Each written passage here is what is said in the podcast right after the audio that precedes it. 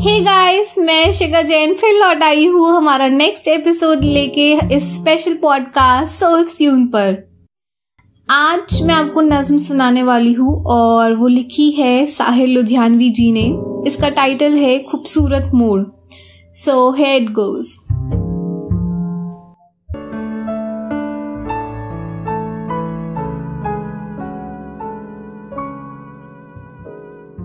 चलो एक बार फिर से अजनबी बन जाए हम दोनों।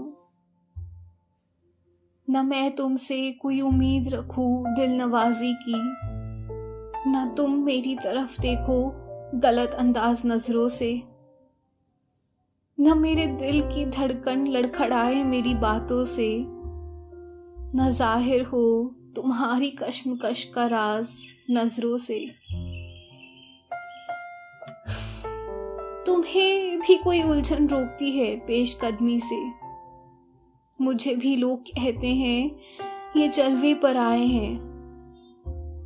मेरे हमरा भी रसवाइयाँ हैं मेरे माजी की। तुम्हारे साथ भी गुजरी हुई रातों के साए हैं। तारुफ रोग हो जाए तो उसका भूलना बेहतर। तल्लुक बोझ बन जाए तो उसको तोड़ना अच्छा।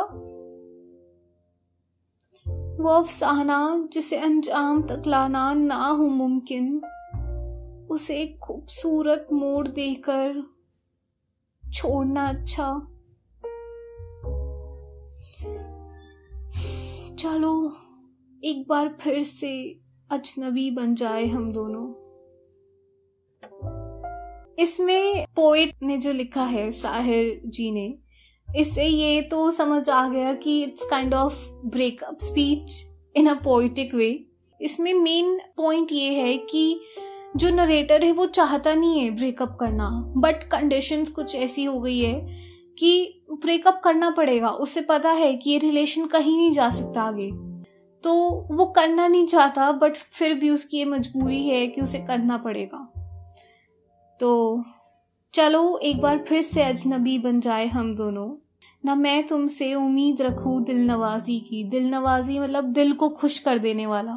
तो मैं तुमसे कोई एक्सपेक्टेशन नहीं रखना चाहती, क्योंकि सबसे ज़्यादा हर्ट एक्सपेक्टेशन से ही होता है।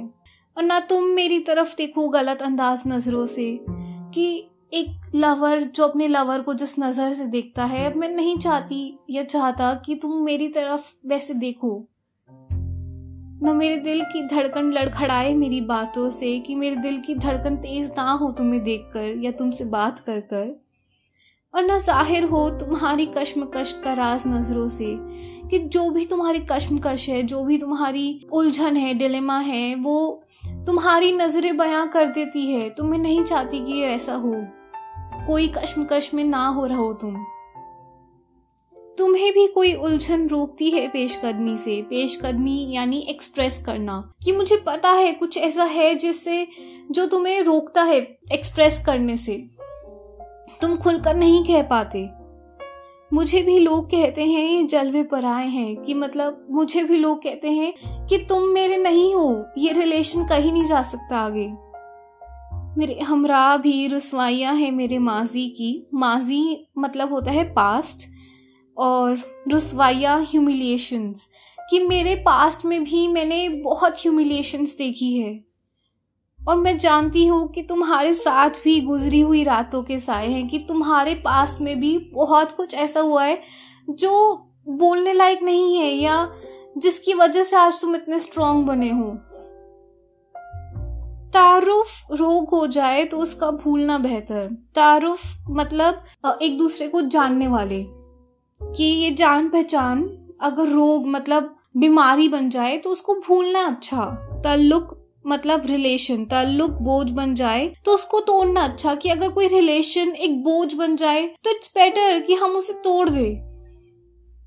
वो अफसाना जिसे अंजाम तक लाना ना हो मुमकिन, ये अफसाना मतलब एक किस्सा, एक स्टोरी जिसे अंजाम यानी एंड तक लाना ना हो मुमकिन। हमें पता है कि इसका कोई एंड नहीं है, कोई हैप्पी एंडिंग नहीं होने वाली यहाँ पे।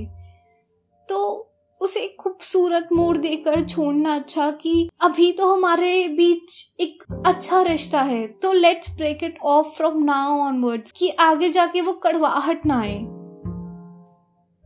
इसलिए चलो, एक बार फिर से अजनबी बन जाए हम दोनों। शुक्रिया दोस्तों। इस नज्म में मेन पॉइंट यही रहा है कि जो नरेटर है, वो ब्रेकअप करना नहीं चाहता।